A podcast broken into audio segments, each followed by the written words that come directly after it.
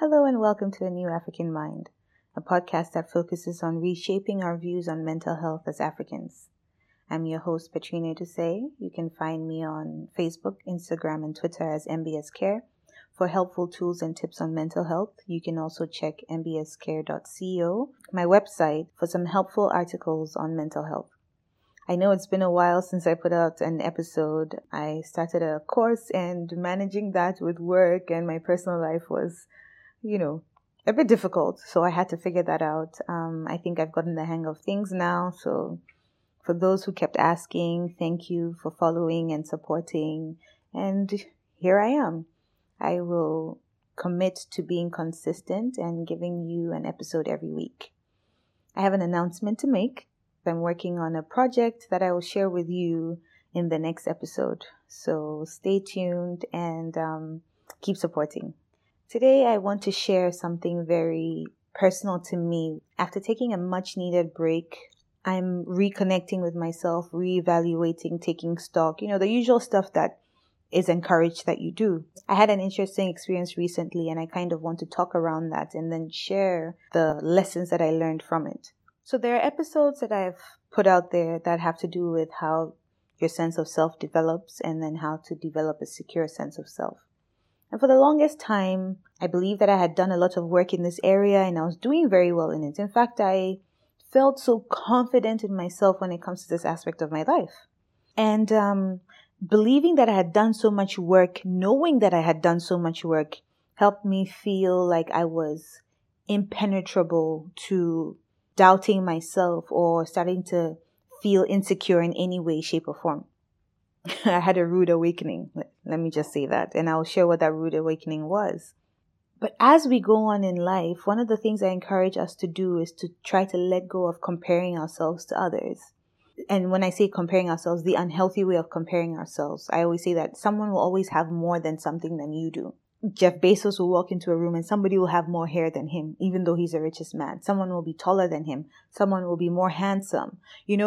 Someone will always have more of something than you do. So if your sense of self is based on how you compare to others, then it means that anytime you come into contact with anyone who has more of something that you value than you do, you start to feel small. That is how I felt. I got blindsided by a group of people, and I didn't get blindsided by them. I got blindsided by the fact that it was still an area that I needed to work on.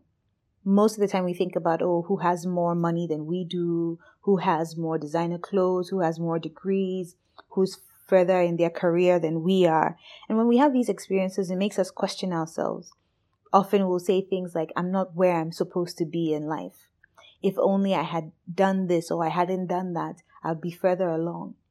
And sometimes we get stuck in this thought process and it contributes to us feeling much smaller than we are. Recently, I hung out with a group of people and there was something that I noticed when I compared myself subconsciously. And it's not like you sit down and you plan these things where, let me see how I compare. Your brain just does it, especially if it's an area that is of some value to you.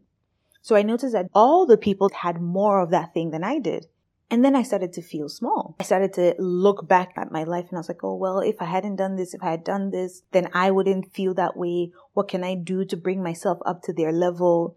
And I'm sharing this with you now, but in the moment, I hadn't realized that these thought processes were happening so fast and automatically. That is only when I stopped to evaluate and stopped to reflect that I began to notice why I was feeling the way I was feeling all of a sudden. In my quiet time, in reflecting, I started realizing, I was like, why am I feeling this way? Then I realized what it was. And as soon as this happened, I started feeling guilty. I was like, wait a second. Why should I feel this way? I'm supposed to be on top of things. I'm supposed to know. I've been telling people about building a secure sense of self. And I am sitting here feeling insecure.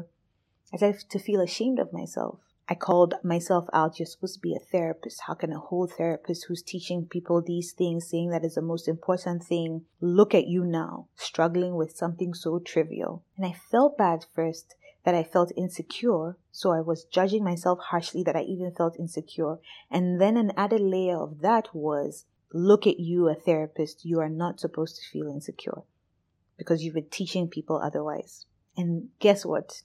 would that make me feel better? We do that to ourselves, thinking that that harsh way of speaking that our caregivers used, our teachers used, you know, that type of guilt tripping or harsh judgment to kind of shock us out of whatever situation we're in, we use it on ourselves. And what it does is it actually makes us feel worse. So, no surprise at all, I was feeling worse than I did. Now the focus had shifted from the insecurity I was feeling to feeling like a fraud as a therapist, even though nobody was privy to this. So now I've added an extra layer of struggle. That's what we don't realize. Why sometimes situations get even more tough, because there's the added layer of judgment. So before we even work on whatever the issue is, we have to kind of work through layers of things that we've piled on to the actual issue. And so I started trying affirmations. I have a whole episode on it. You guys know this. And I was trying the affirmations. I'm enough. I'm worthy just as I am, and stuff like that. To an extent, it helped because it brought awareness to the fact that I need to reconnect with who I am, not what I have or what I can do or what I've accomplished. And then I realized something, that while this brought awareness, it served the purpose in bringing awareness to who I truly am within as a person, but it still wasn't quite doing the trick for me. That brought the realization that at different points in time, you may need multiple different tools, or you may need a different tool. We have certain tools that are our go-to tools. So for me, affirmations tends to be one of them. But in some situations, depending on what it is, it's not as simple as just affirming yourself. And understanding that we need to stop being so rigid in our approach to things. Oh, I've tried this, but it's not working. And then once we try that particular tool and it doesn't work, we start to feel desperate. We start to feel exasperated, hopeless, like nothing is working. But it's just because we are so married to the idea that a specific tool should always perform a specific function. My husband is into woodwork, and I discovered, I think it's a hammer with a rubber head. And whenever they're working with fine wood and they're nailing, you know, the regular metal hammers that we used to drive the nails in, they would use that. But when the nail is getting close to the wood, he would switch the hammers and use the one with the rubber head. I asked him, why, what is this thing for? Why do you guys do that? And he said, well, with the metal one, by the time the head of the nail becomes flush, like when it becomes the same level as the wood, if the metal hits it again, it will damage the wood, it will dent it. So with the rubber one, it drives the rest of the nail in without damaging the wood. And that's a different type of tool that is needed to serve a similar purpose. But if all I focus on is I need to use a hammer, a metal head hammer, I'll keep doing that and damaging the wood. When I'm working with wood that is fine, or the finishing is supposed to be clean. This is how I want us to think about the tools that we use for our mental health. We have to have a toolbox, not just a tool. So with bringing my attention back to myself, I decided to start to journal. And as I was journaling, a thought came to me that growth is actually a lifelong process. And then a part of me was like, oh, come on, this is tiring. Why?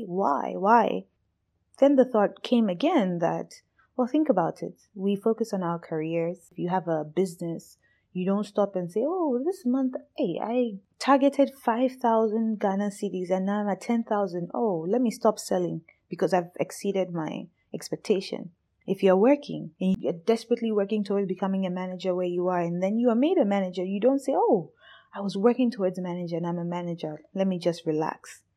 We're always striving to be better. We're always striving to learn so that we can move to a different height. If you are an influencer, a social media person, you don't say, oh, I have 2 million followers and I have multiple endorsements and it's helping me pay my bills and afford the things that I want to be able to afford. So let me stop promoting, or let me stop putting out great content. We shouldn't let our personal lives suffer at the expense of achieving these things. Wherever you want to grow in your life, don't leave your personal growth behind. Don't get tired of the personal growth. When you have to learn something new or write some exam to move to another level in your career, all these things, they're hard, but we still push through. We don't give up. So when it comes to the personal stuff as well, let's have the same attitude. If you've moved from insulting trotro drivers that cross you on the road, like you're working on your road rage, and then now the taxi drivers and the trotro drivers and the bus drivers that cross anyhow, you're able to woosa and talk to yourself and breathe and not cuss them out and lose it, that's great. Go a step further. Can you treat private cars like that? Go a step further. If you cut someone off and they are insulting you, do you insult them back? Or do you say you're sorry? Let's keep pushing and thriving in our personal growth, because it is lifelong. And it's lifelong because you will not have the same set of experiences for the rest of your life. You'll meet different people, different circumstances, and they will bring out parts of you that you didn't even know existed. And you have to learn to navigate those things. So then, as I was continuing to write and do my reflections, I started to feel better. And another point that came up to me was, what would I say to a client of mine who was a therapist who came and said exactly how I felt to me? My default would have been empathy, kindness, and reminding the person to be kind to themselves, reminding them that they are human, reminding them that there are certain areas of their lives that will be more of a sore subject than others. What happens consistently, that is a mark of your character, and not the once in a while things. And even the once in a while things, it's okay to navigate those things. It's okay to slip up. What's not okay is staying in the slip up. I wouldn't judge them. And if this was a regular client, I would do the same thing with them. So then it was like, okay, so you know what to do with yourself, right? And that's one of the things I have found very helpful for me in my career. What has helped me to help a lot of my clients is the fact that I practice what I preach, or at least I try as much as possible to do that.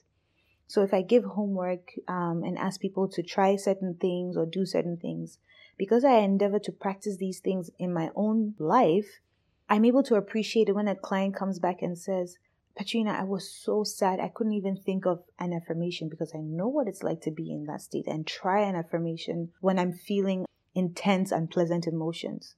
I won't sit back and say, oh, but you have to try harder, you're not trying hard enough, because I know how difficult it is. I tell clients to speak kindly to themselves.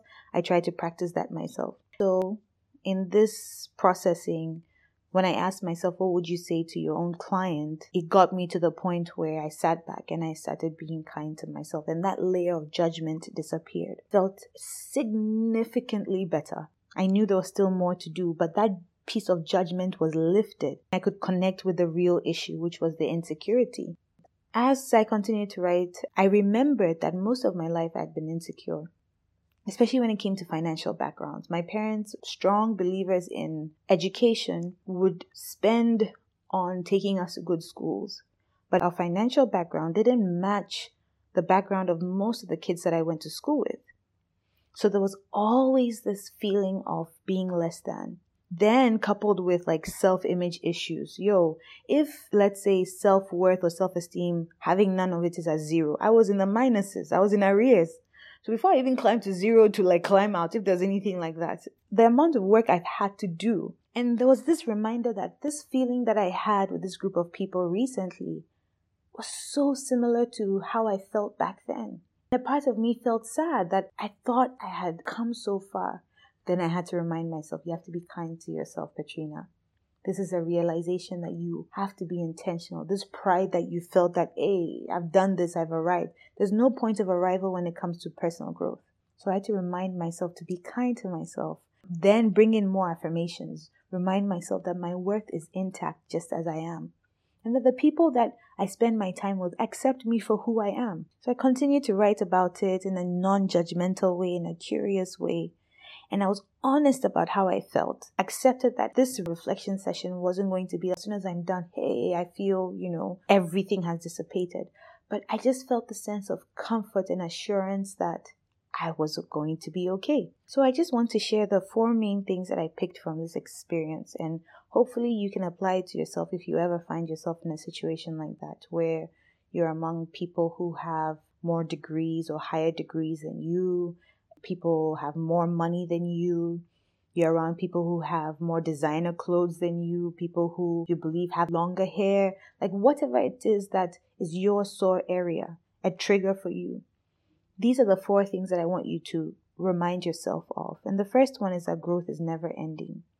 You will achieve different levels of growth. You will see aspects that you believe that you had overcome, and they will trigger you again. And it doesn't mean you haven't made progress. Even as I'm sharing this, I realize that progress is that when those triggers come, I have the tools to even navigate, which I didn't previously. and I can access those tools. So it's not that I'm experiencing the same thing again and I haven't navigated it. As you continue to want to grow in your career, continue to want to grow in your personal growth. In fact, that should be at the top of your list. Second one is that judgment is often very unhealthy. The type of harsh judgment when you're dealing with difficult and unpleasant emotions only makes it worse. And it even makes it harder for us to deal with the things that we're feeling, because now we have to figure out how to pull away the layer of judgment before we actually get to the crux of the matter. So you speak to yourself in kindness. Don't judge yourself for feeling the way you do. Recognize that you feel that way. If it's jealousy, and jealousy is a very common thing. If it's jealousy, hey, how can you be jealous? You're supposed to be a child of God, or you're supposed to be this. No, it's normal. You feel a sense of jealousy because you wish you had this and you don't, and this person has it. What can you focus on that you can be grateful for? What can you work towards that you can achieve? How can you learn to accept yourself where you are as you continue to work hard on the things that you want to achieve? Speak to yourself in kindness. Try and, as much as possible, avoid judging yourself. And when you realize that you are doing that, don't judge yourself for judging yourself, but rather pour in more kindness and empathy towards yourself. The third thing is comparison, and using comparison for inspiration as opposed to feeling small. Or what I mean by that is the outcome of your comparison. If it's inspiration, it's healthy. But if the outcome is that you feel small and you feel bad about yourself, then the type of comparison you're engaging in is not healthy for you. So if it's, oh, this person did that, that's amazing, wow, she or he built this business from scratch, it means I can do the same thing too. I'm capable. If this person can do it, I'm also capable of doing it. Let me focus on my business and nurture it for it to grow. If this person was able to work and go to school while they, let's say, had kids or they were ill, I can also get through this situation. But when it's, hey, this person, look at how well their business is doing. So me, dear, my business, people are not really buying. Well, sometimes they buy, sometimes they don't buy. Look at how these people are thriving. Then you start to feel small. That is unhealthy comparison. So please be mindful. If the outcome of your comparison is inspiration, you're on the right track. If the outcome is that you feel worse about where you are, then you need to recalibrate. And last but not the least, you need different tools for different situations. You may have one specific go-to tool that you use multiple times and it works great for you, but there are times when it may not work as well or may not work at all. Use alternative tools. There's so many different ones out there. And sometimes we get stuck because we're still trying to let the same tool that we always use work for this situation when it doesn't. So expand your toolbox so you also have multiple options that you can pull from, all right? Thank you guys so much for listening to my personal experience. I hope it inspires and helps at least one person out there. This episode is dedicated to Sammy and Chloe. Thank you very much for listening and supporting me. And as always, I wish you all peace and unconditional love. Thank you.